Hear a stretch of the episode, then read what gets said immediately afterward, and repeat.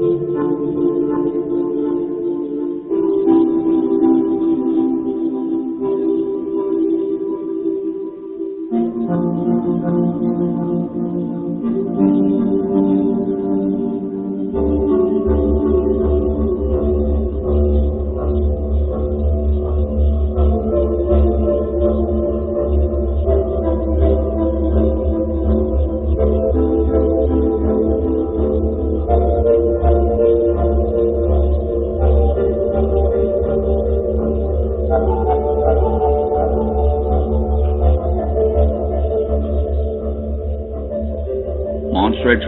brings you The Haunted Sea with host Scott Mardis. Welcome to another episode of The Haunted Sea. Today our special guest is my friend and paleofiction author Max Hawthorne and we're going to be discussing the recent um, revelations about the aquatic propulsive abilities of the tail of the dinosaur Spinosaurus aegyptiacus. Hello, Max. Greetings and felicitations. Do you want to um, talk about your uh, books for a minute? Already? Uh, no, we can get to that. That's not a problem. All right. Well, well, thank you. You know, I think everybody in the paleontology community were stunned when this news came out. There had been so much speculations about Spinosaurus. We already knew it was amphibious, but I don't think anybody thought that it was as much aquatic as this new study seems to suggest by the fact that the tail is laterally flattened and becomes thinner as it goes toward the end, and they tested it to see how hydrodynamic it was, and apparently it could have propelled this animal through the water like a crocodile. So it was. It, this makes it officially the first swimming dinosaur.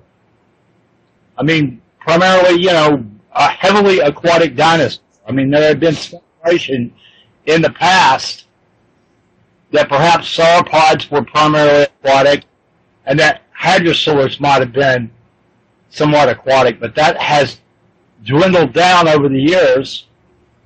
But this is really the first scientifically acceptable swimming dinosaur. So what are your thoughts on this? Well, my first thoughts is that, you know, I would imagine that all the uh, Jurassic Park 3 fanboys uh, would finally uh, get over, you know, the reality check that the steroided out, anatomically incorrect, T-Rex killing behemoth that was uh, you know, presented in Jurassic Park 3 was obviously uh, a complete work of fiction. I mean, that's, that's the first thing that comes out of this. I mean, you're basically looking at an animal that is realistically sort of like a gharial, a really huge gharial, you know, the long, slender nose and the, the teeth designed for, as a piscivore, etc., with slightly longer legs and the unusual sail on its back. And then the, uh, maybe perhaps it has the propensity to sort of stand up on its hind legs a little bit. But, uh, you know, it's, it's a, a huge adaptation. I mean, a lot of people were kind of already figuring out the tail must have been you know, laterally designed like that to allow it to move back and forth, which of course puts eggs on the faces of some paleontologists who were theorizing that the animal was unable to submerge and it would have wobbled from side to side, I read, all this other stuff like that. In reality, as Ibrahim's uh, illustration shows, it was superbly adapted. I mean, it had, it was a perfect swimming machine, designed entirely for its habitat, totally specialized, and and a master of its craft. So, well, you know, it inhabited an environment with a lot of really large, unusually large fish types that we are familiar with today. Mm-hmm. But this giant coelacanth mawsonia, mm-hmm. which I would imagine from its size probably lives something like a big grouper. I would imagine. and probably had similar dietary habitats. And it's what's really unusual. There was a plesiosaur that lived in the same environment, but it's very small. I mean, it's like human-sized plesiosaur. And most of these fish, like the coelacanth, and there's a giant lungfish, and a giant bichir, if you know what a bichir is, B-I-C-H-I-R. Mm-hmm. It looks sort of like a, a bow fin, but it's got these spikes going down its back. All of these fishes got bigger than the plesiosaur or the sea turtle that inhabited the same environment. So I would imagine that these rather dinky marine reptiles were being eaten probably not only by the Spinosaurus, but also by some of these fish. Well, I, I think that, like, well, let's talk about, I mean, yeah, I, I saw some of the charts, so there was a lot of life forms inhabiting the same lakes, river systems, marshes, etc., as Spinosaurus. I mean, you had some small sharks, turtles, lungfish, all sorts of stuff.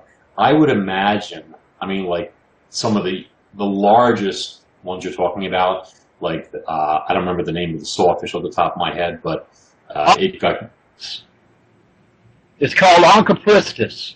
Okay, but it got quite sizable. I think it was in the mid 20 foot range or something like that, as Yeah. big as a really big sawfish of today. And Yeah. Mawsonia, even though they say online um, that it grew to four meters, it actually got bigger than that. And I'm going to show you something right now. So this right here, okay, is one of the halves of the postparietal on the top of the skull from Mawsonia. And these are little bones on the top of the fish's skull. This is not a small bone, okay, and this is one of the two. So measuring this out against a coelacanth's skull, this fish right here was over five meters long, well over 16 feet in length. And I would estimate a coelacanth that size would weigh several thousand pounds on a guess. There's no way that Spinosaurus was eating the full-grown Mawsonia, in my opinion, and those those full-grown sawfish. I'm sure for every five-meter Mawsonia, there was hundreds of smaller ones. But Spinosaurus's jaws were not designed to rip things apart. They were designed to snap, hold, and absorb up and down motion from the thrashing of the fish. In fact, if you look at the diagram of its head, you'll see at the end of its snout, it's got this neat little alcove in the premaxilla, you know, the end of the jaw there.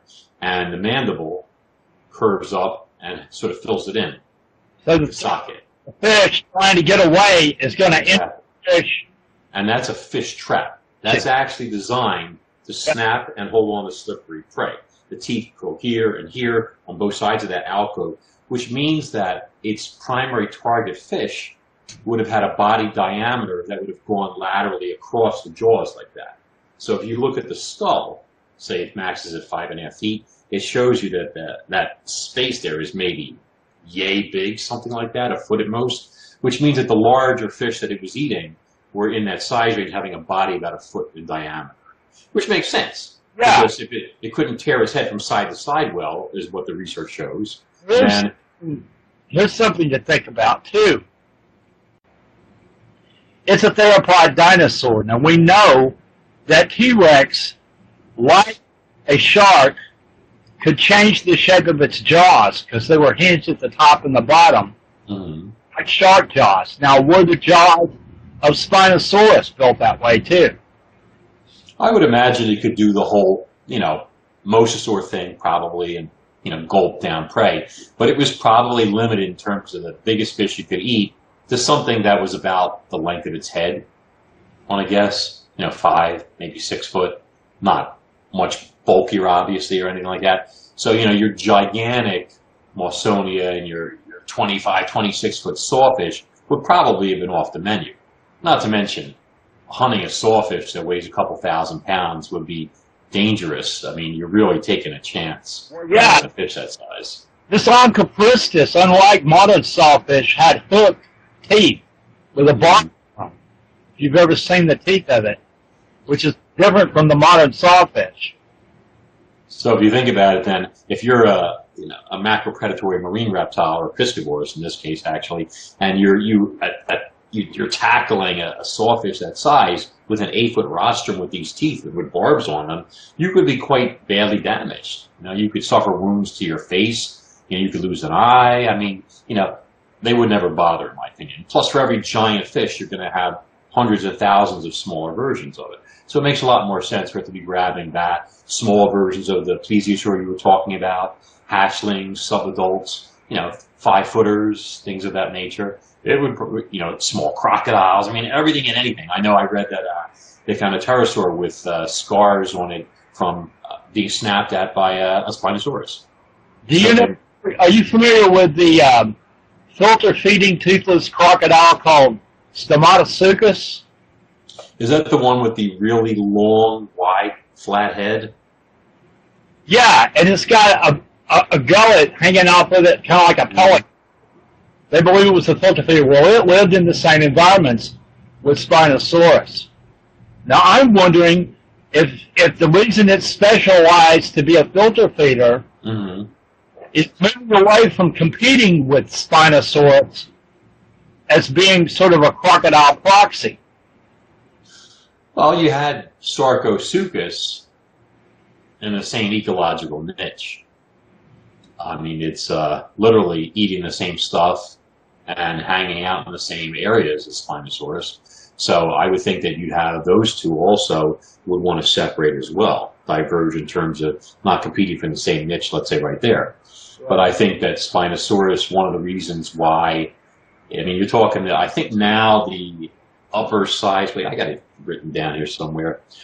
Uh, da, da, da, I'll tell you in a second. So right now, the Spinosaurus is supposed to have maxed out as a quadruped somewhere between 49 and 52 feet in length and 6.4 to, I'm sorry, 7.1 to 8.3 tons. So it's a big, long, slender animal, but it's big. It's bigger than Sarcosuchus, which only got into like the low 30 foot range or something like that. So if you think about it, Spinosaurus probably outdid its competition or won its competition with Sarcosuchus, avoided being preyed on, let's say, by being bigger. You know, just a larger version. I mean, if you think about crocodiles tend to shy away from attacking, you know, other crocodiles, especially bigger ones. You know, they give way to them. There's like a size hierarchy. So not that it would perceive Spinosaurus necessarily as a crocodile, but at the same time, yeah, you, you tend to like shy away from confrontations where once again you're going to end up with a problem. Life is not meant by having clash after clash after clash. You know, yep. everybody likes to have their cake and eat it, so to speak. You think about idea that they could occasionally walk bipedally. I think, and I just did an, an extensive blog post on this I was working on for the last couple of days. I think that they were obviously quite adapted at walking on all fours. And I believe that the well, let's talk about the sail before we get into the whole, you know, bipedalism thing, yeah. because I think they kind of go hand in hand. Um, I mean, well, what, what's your take on it? I mean, everybody's had their you know, well, theories. I've I've read the different theories about whether it was for thermoregulation or sexual recognition mm-hmm. display or um, or even dynamic purposes to keep from balancing water, kind of like a sail on a sailboat, you know, or a keel. So apparently, uh, you know, the fact that you had animals like Dimetrodon, which was also an, uh, a semi-aquatic predator, it's not really convergent with Spinosaurus, but the consensus seems to be that it was a, a display for display purposes, for species recognition. But I would imagine it probably had, you know, it could have it could served all those purposes. Mm-hmm. You know, I could see it as it's swimming underwater this would be somewhat analogous to the sail of a sailfish. I mean, I know it can't raise it up and down like a sailfish. Mm-hmm. But at least from looking at the sailfish, we know that it was hydrodynamic. If the animal was swimming through the water, it would probably be hydrodynamic in the same way that the fin of a sailfish. Well, I, I've had sailfish, um, you know, fish for them, etc. And when they swim at speed, the sail is actually retracted, and they use it as. And I know paleontologists explore this when they try and corral schools of fish. They will actually pop the sail up like a wall in front of fleeing fish and turn them this way and that way, and they'll corral them and they'll take turns feeding, etc. They even flash colors to alarm the fish and signal each other, you know, who's going to go first, who's going to strike, etc. It's an organized thing. But this this sail is, I mean, these neural spines are really thick and heavy. You know, Yeah. they're they're they're not flimsy, they're not, you know, foldable or anything like that. You know, my take on it is that I think that their primary primary purpose of the sail is something like, and it's going to sound silly, but I know paleontologists have theorized this already. I don't have the names of them, but you know that it was something like a, the hump of a camel, in terms of that it stored fat for periods of, let's say, deprivation, etc. And if you think about it, where these animals lived, you know, it's quite possible that they had, like in Africa today, they had dry seasons, they had wet seasons, etc. But it's not just Spinosaurus that has this adaptation.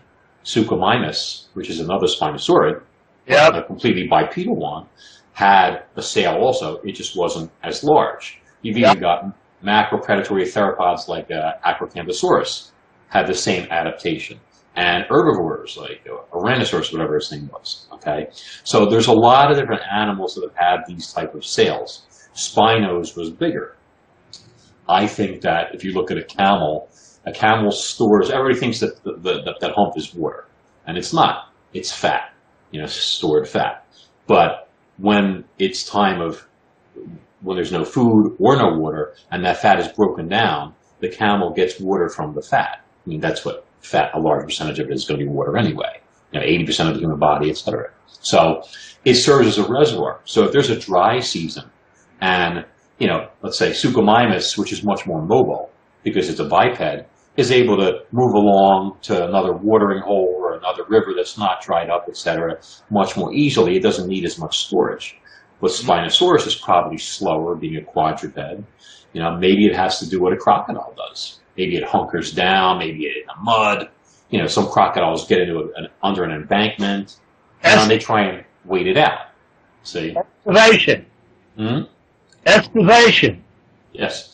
So you've got like an animal in that situation where it may have to go weeks, months even or more, you know, without food or water. You know, that sail may have made the difference between living and dying. And I mean, even if it was going to move from one watering hole to another, you know, working its way along, et cetera, you know, dealing with predator, other predators, et cetera. At the same time, like an elephant, it's got to travel long distances in a drought. You know, that sail once again may be a lifesaver, and one of the reasons why it was able to survive for so many millions of years. Maybe, maybe that's the same reason Dimetrodon had one. We just don't know. Yeah. But I used to think, and I, I still theorize this a bit, that when Spinosaurus, I mean, I, I'm going to go on the assumption that Spinosaurus was probably warm-blooded, like most dinosaurs. So if it was, if you think about it, when it comes to it staying warm, submerged, etc., it's not like a crocodile. Like crocodiles, they go in the water, and then they come out. They eventually they have to bask in the sun. It's it's just a matter of a necessity in terms of regulating the temperature. So if you have an animal like Spinosaurus, gigantism is only going to prevent it from losing body heat so, you know, for only so long in the water. But it's very large if you think about it, you know. So even in most river systems, it would probably not have a tough time getting that sail up out of the water. Yeah. So if the sail is out there in the sun, and if it's a dark color, or if the animal has control of its pigments and it can darken it, then it can absorb so much heat from the sun, heating the blood in that sail and then flowing it throughout the rest of its body. So Yeah. if it does that, you know, the sail does, like you said, it serves a dual purpose. And that would be very useful for an animal that's you know a warm-blooded animal spending a lot of its time in the water. And It may not be covered in blubber like a seal or a walrus or or me, you know. There to be a lot of saltwater type animals in the same deposits in Egypt, like uh, goblin sharks and a sea turtle Mhm. and various sharks. So it would appear to me that this animal was living in brackish water, something like a mangrove swamp, rivers very close to where they enter the ocean. And in Which that, which begs the question, of course, did it go into the ocean at times as well? yeah, we don't know. Um, uh, that would be quite interesting. A, a Spinosaurus cruising along, and then a, a large pliosaur comes up and says, decides to say hello. It's like a scene from a Max Hawthorne novel. Yeah, it's too old to, to be a contemporary with the big mosasaurs. Uh, It looks like the mosasaurs would have been coming in about the same time it was going out.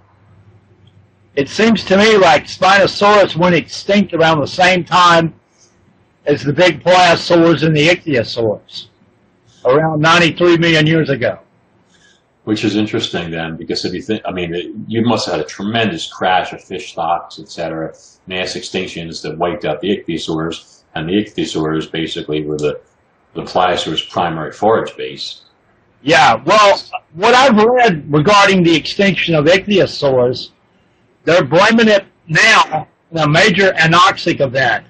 Mm-hmm. that happened that probably wiped out their the ichthyosaurus prey, the uh, cephalopods and fish that they were feeding on. They may have had specialized diets, and that may have been what led to this. Makes sense. Now, the explanation for the extinction of Spinosaurus is that the riverine habitats dried up and they might have been forced to compete with land theropods hmm and they just weren't up to adaptation. In other words, they were too specialized for feeding mangrove river systems and just not couldn't compete with the more general theropods. Well, I mean, they're really designed to eat fish. Yeah. You know, anything else is like a bonus. I mean, if you're if, you take a gharial, you know, it's it's a fish eater. But if something small enough comes close enough to be grabbed, whatever's around there, a monkey, let's say, or something like that, it may grab it and choke it down or something. But that's not really what it's meant to do. That's kind of like a bonus, I guess you'd say, or something. So it's the same thing that you have with your pliosaurs. If you if their main thing is hunting down 10, 20, 30 foot ichthyosaurs for a living, and the ichthyosaurs are gone, you know, it's just a matter of time. So, I mean, I would think like Spinosaurus, you know, the Jurassic Park three critter notwithstanding, would never be able to slug it out with a large theropod like, let's say, Ceratosaurus. I mean, their heads were almost the same size and length, but the African T-Rex, as it's called, its head was designed to, you know, crush bone and rip huge pieces of flesh out and, you know, battle ceratopsian sauropods, whatever. I mean, it was just an enormous T-Rex sized shark-toothed killer. Yeah. Uh, you, gharials do not fight alligators.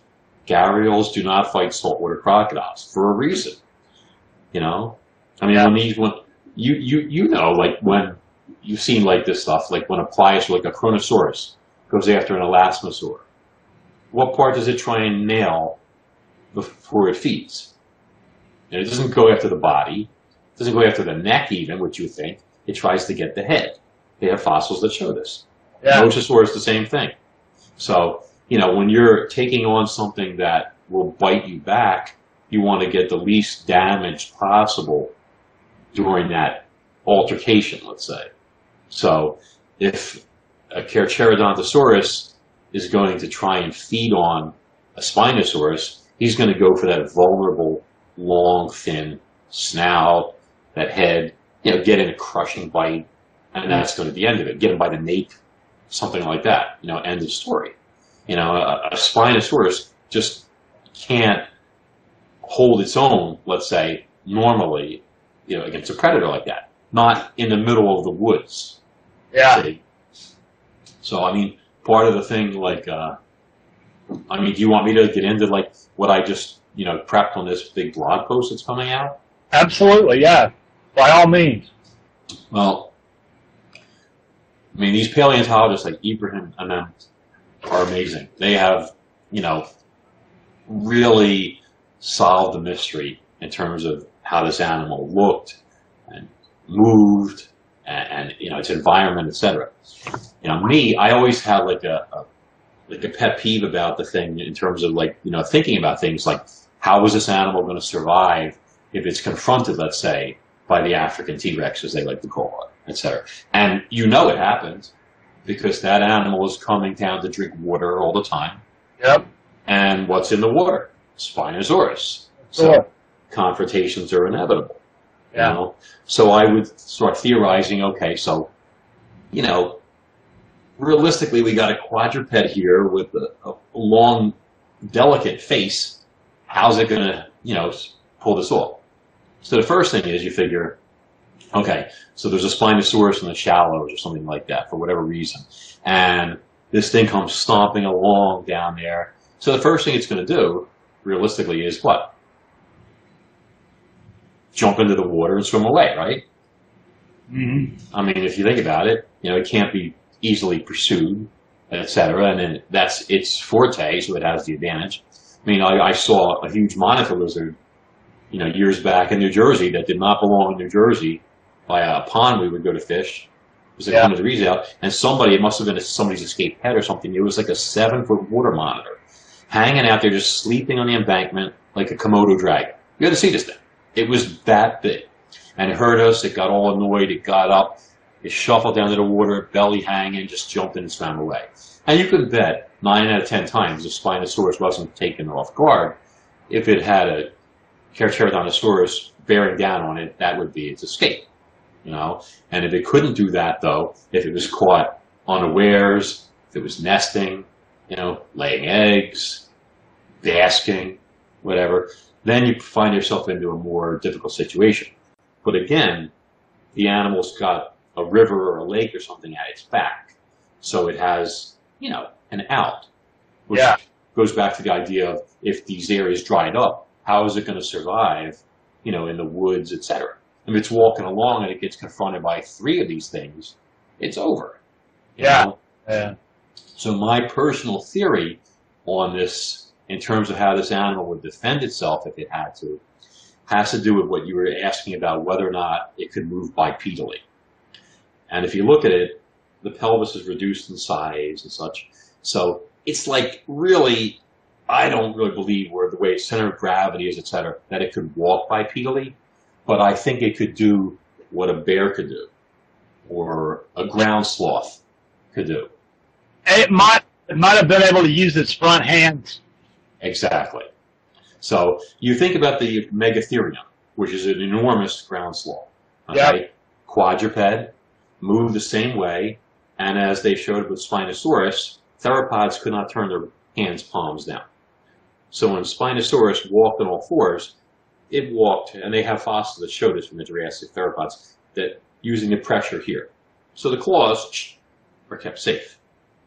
Like a Megatherium's, like a giant anteaters, you know, that's how they would have walked. Okay? Now he's confronted by Mr. African T-Rex. So what does he do? He rears up on his hind legs. He uses that huge, flexible, powerful tail as a tripod stabilizer. Pulls his head back probably to keep it out of there. You know, there's probably a lot of bluffing, hissing, you know, roaring, teeth snapping, etc. And maybe that does it. I mean, this thing standing up is two stories high. You Yeah. know, I've seen a cat bluff a Doberman Pinscher by standing up and inflating himself, and the Doberman was like, "What the heck? Where'd the cat go?" You know, all of a sudden something was as big as him. You know, he was tricked. So the you know a Ceratosaurus might see that and say, "Okay, hey, I didn't realize you were like you know big." But if not, then this animal has these claws. Yeah. And both both it and Suchomimus have the same layout on their hands. And they hmm. have these long claws, and the first digit is very long and short. About uh, baryonyx. Mm, I'm not sure. I didn't do a lot of digging on that one, to be honest. But so you figure Suchomimus is, is an obligate piscivore, like Spinosaurus. It has that same delicate face. See, that same long thing. And even though it's bipedal, if it's in a situation where it's confronted with a predator that's designed to take down large prey, which it's not, it's not going to want to risk getting, you know, grabbed like that. So it's the same type of thing. So I envision Spinosaurus doing what like a giant anteater does when confronted with a jaguar.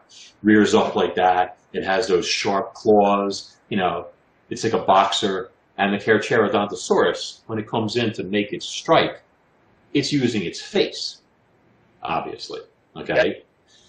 But Spino has these two arms. Now, they're not gigantic arms, but they're long enough to be out there before the head comes and makes contact with it.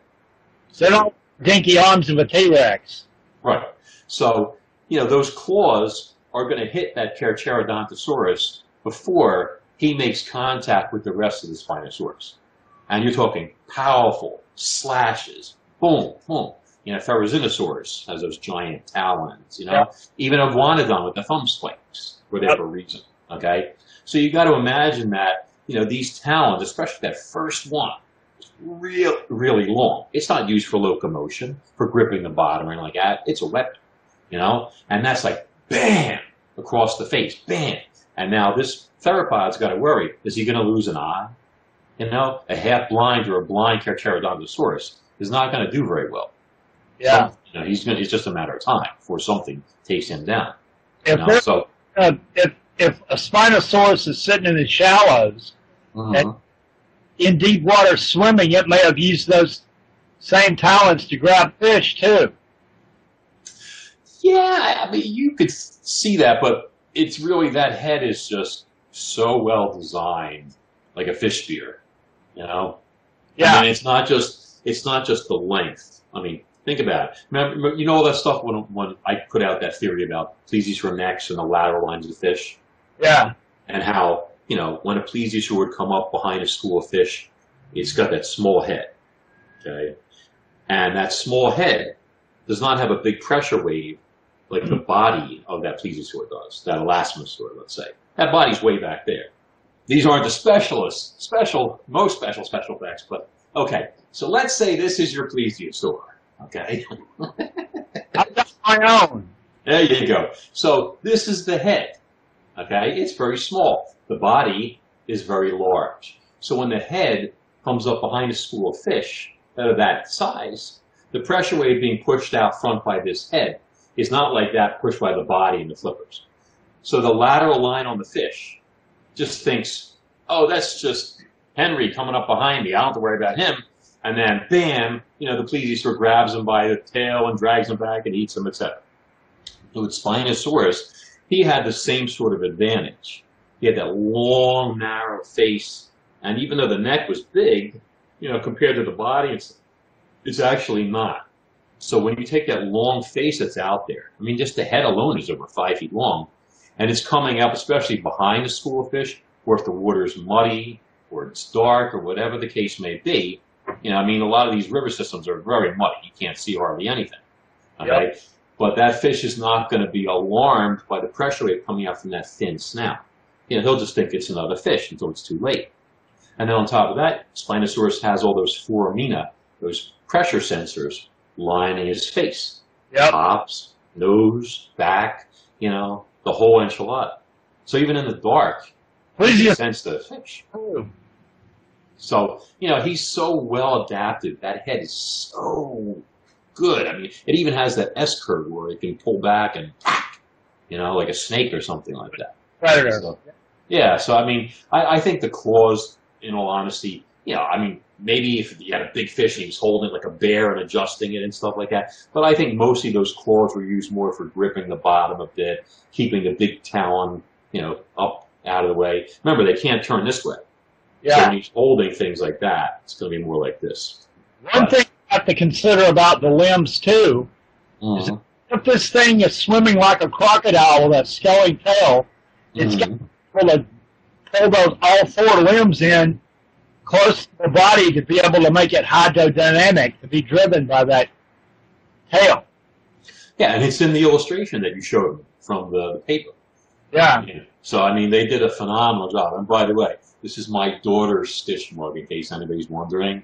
And yes, I borrowed it. Just I don't want people to think. I mean, not there's anything wrong with a grown man drinking out of a stitch mug, but you know, this is what I got. The whole time we've been talking, I've had the kitty cat Indianapolis 500 going back and forth underneath this table where I have my computer. I was wondering why you kept looking left and right every so often. Watching them pass, make sure they don't jump on the computer. Good stuff, man. Uh, unfortunately, the Minister of Fluff is not in my office right now, so I don't get to torture people with, you know, pictures of a giant furry cat. Yeah. But, yeah. So I mean, I really, I really think like when I was trying to figure this out, you know, I really felt that those, you know, uh, an erect sort of like bear being confronted by a tiger type of scenarios for Spinosaurus would make a lot of sense. You know, the animal was able to defend itself against predators as long as it had the water. Yeah. You know, and it, it, you know, you can always retreat back. But if these, you know, theropods like Ceratosaurus travel in groups, God forbid, you know, like a pack like T-Rex is believed to have, you know, that's a big problem, especially if you no longer have water that you can retreat to. Say, so when that river system dries up, the animal has a huge, huge problem, you know, and it's got to travel. And if it's going to run into problems like that, you know, you kill off your brood stock, that's it. No more. Let me see if I can bring up that picture from the paper on the screen to show people how the tail was built. Yeah, you can see the different sections of the tail as it gets thinner going toward the end. So it's very streamlined like a crocodile tail. Yeah, it's, it's got a nice vertical. Yeah. So anyway, that's that. I'll, I'll take your word for it. I saw nothing. So when when can we expect the new book? Uh, well, the uh, the release date is this summer. I believe it is going to be in July. They haven't said yet. I know they usually do like a uh, like 30 days out. They do like a pre-release that type of thing, you know, for the Kindle and the soft cover that type of or however they're going to do it. But uh, I think everybody's going to be very pleased with it. I mean, the Kronos Rising series has been going on for six years now, and I think this is going to be the sixth book in the series. There's like maybe four novels and then the two novellas or whatever. But uh, you know, this ties everything together. My review that I wrote for your first book was in 2013, I believe, or 14. So it's been a Yeah, while. 20, yeah, 2014. I remember. But because it was like April of 2014 or something like that. But um, yeah, the I mean, I, I you know can't do any spoilers on the air or anything like that. You know, I'm sure you don't want me out here re- reciting you know stuff from the book or anything. But um, yeah, everything. It's like when when you like originally, it's kind of funny because Kronos Rising Kraken was supposed to be a single book. You know, I mean, literally just one book. And if you think about the story, would literally be almost 2,000 pages long if you put it all together in one giant volume. That's like a big Stephen King book or something like that, you know? Yeah. And the reason that it got so big is that, you know, I had this, like, the first book was finished so many years before it came out and sitting around, and I was planning the second book for during that whole time period, and I would keep coming up with new stuff and adding to it coming up with new scenes, new characters, new action, this, that. You know, it was like a Bible's worth of like notes and stuff. And then when you started writing it, it got to the point where I had the first book, I was already pushing 600 pages, and I'm realizing, I'm like, guys, I'm like not even 40%, a third of the way through, you know, the, the, the breakdown, how So I structure, structure things. In other words, you had a giant outline, and by the time you put dialogue and out, it just grew and, and grew. Exactly. And I'm not one of these authors that, you know, like a lot of modern publishers, they do this whole less is more thing, in my opinion. They want the minimum page count possible so they can have greater profit margins. I mean, that's the name of the game in publishing, unfortunately. And so it's like they want everything, like it's almost like they want to give the reader the Cliff's Notes version of the story and make, oh, the reader, he'll imagine all that. He'll, he'll know what that person looks like. You know, he'll, he'll know how, how. Really? You know, I like, I like when I create a character, I want people to be able to look at like, like, like, you know, George R. R. Martin, when he describes somebody in his books, like in Game of Thrones, you know, you, you could see that person when you read that first paragraph or two about them. You know, you need to take the time. You need to give people these things. You know, why should they have to use their imagination to do the work? Our job as the author is to do that for them. You know, it's my job for you to read my story and to be swept away into the story so that you can see it in your head effortlessly. It's just there, you know? So, but you know, uh, you can't do that if you take a, a 600 page book and make it 200 pages long. And I'm not going to do that. You know, I want my people to get, my readers to get the most bang for their buck. You know, so if my Kindle costs eight dollars, but it's 600 pages long, you know, you're getting your money's worth, and that's a good 600 pages. It's not crap like some of the stuff. So When this story is done, what are you going to do next?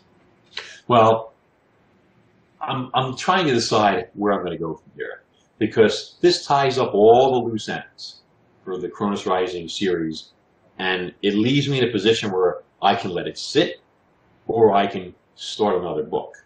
And to be perfectly frank, I have a, another book planned and I have a prequel planned and I have some other stuff planned. But I'm not in a position where I'm leaving people hanging anymore, where they're going to be dogging me on social media, you know, like I get. Yeah. You, know, you left me hanging. You killed my favorite character, you son of a, you know, Yeah. what's going to happen next? When is that book out? You know, all this other stuff. Yeah, and it's like, you know, I don't have to deal with that anymore because now everything's tied up nice and neat. You know, they may want more, okay, but I haven't left them in a position where if I decide I'm going to write a horror novel now that's totally unrelated, I could do that. You know, Yeah. if I'm going to do, uh, you know, like a, a script, a screenplay, you know, whatever. You know, there's a lot more flexibility, let's say.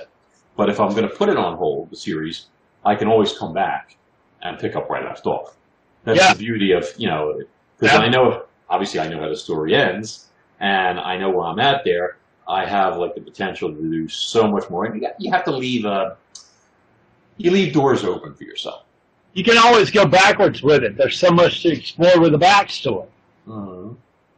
So, Well, you'll see when you read it. It's like kind of like there's a few unanswered questions that people might be like, "Wait, what was that thing that was that he had?" I, you know, I never heard. We never found out what that was, and there'll be a reason for that. You know, or did this character is is he really dead? Is he? Did he get killed? Was he eaten? Mm-hmm. Was it? You know, whatever it might be. You know, you leave yourself a little bit of leeway so that you know you can, if you want to resume things, you can. Yeah. And but it all has to be done in such a way that you have a suspension of disbelief.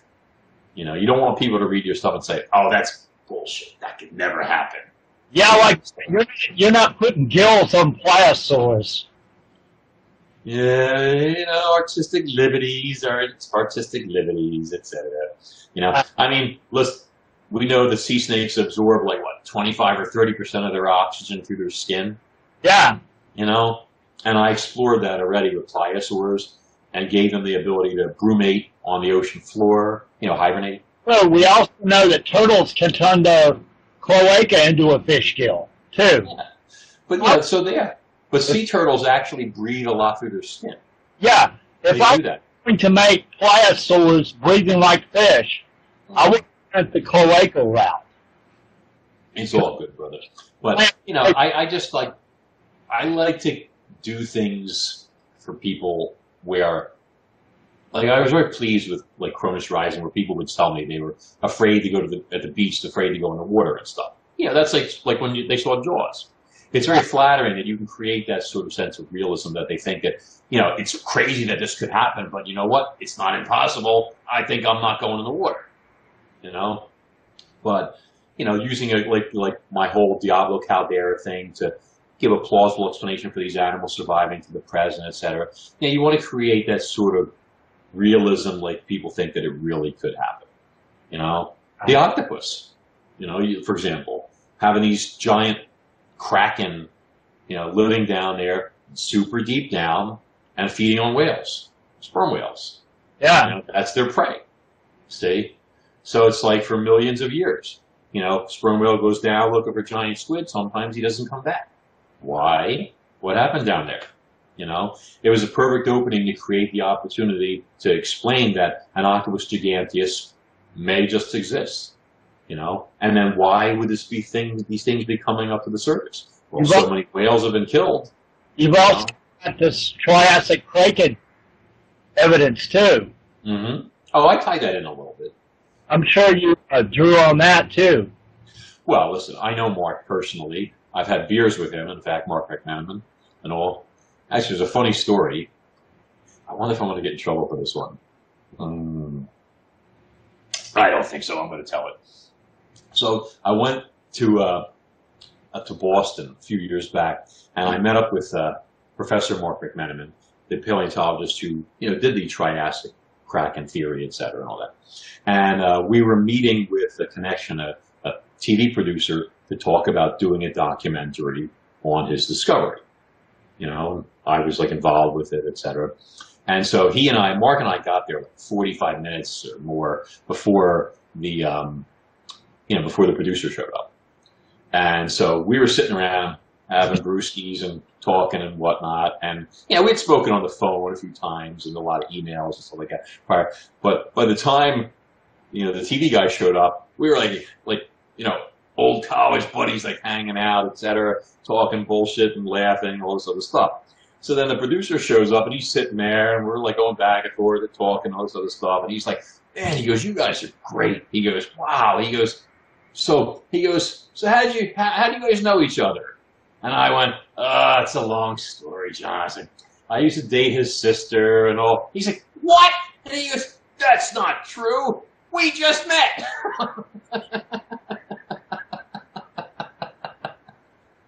he was like, okay, I can see this is going to be interesting.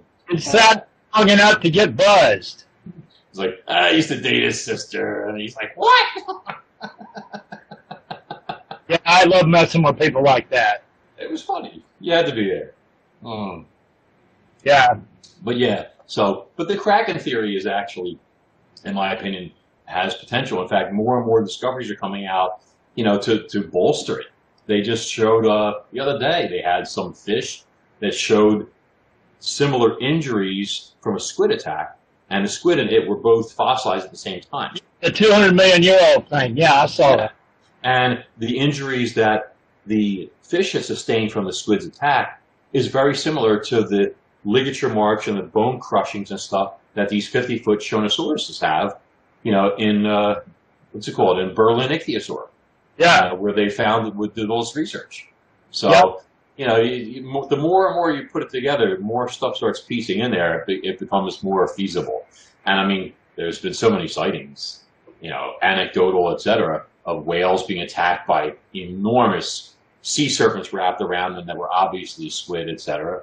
Yep. You know, I mean, is, is this thing really gone? I don't think it is. You know, Yep. so wouldn't want to be down there running into that. Let me tell you. Yeah. So is there any final thoughts you want to add? No, I, I, I think the Spinosaurus thing is great. I really think it's it's fantastic that it's finally been put to rest where enough fossil material has been found that there's no longer any doubt, you know, that this was a primarily aquatic animal that One thing we forgot to get to discuss Hmm? is this um, African cryptid animal, Mbielu Mbielu Mbielu, that is described as having planks or a sail on its back in Cameroon, which is different from the Mokele Mbembe. hmm And they I never I never dug into that. I know you sent me something like a brief little thing on it. Yeah, they tried to um, explain it as an aquatic stegosaurus, but knowing that we've got a dinosaur that lived in Egypt hmm that had a sail on its back, It sounds more like something along the lines of a Spinosaurus. It does. Yeah. Definitely. How recent were these sightings? Um, probably 70s, 80s, I would imagine. So, Well, I, was it in a large river system, like like a large body of water? I think so. I mean, because you need a huge of oh. water or something like that to survive, and also to not be seen very often. Yeah. Well, they may have downsized and possibly changed their dietary habits, too, in order to, to survive. I don't know, you know? But it is a possibility. Well, it would certainly be cool. Thank you very much for having me on. I really appreciate it. I'll keep you posted on Kronos Rising Kraken 3's release date, obviously. Looking forward to what you think of the book.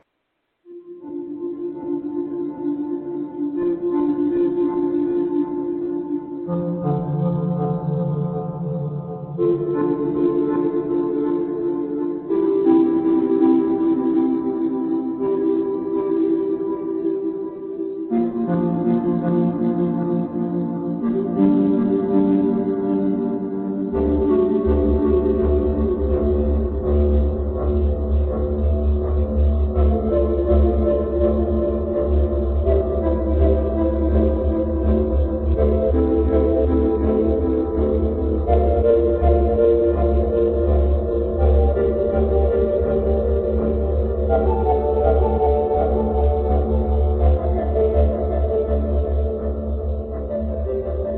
X Radio brings you The Haunted Sea with host Scott Mardis.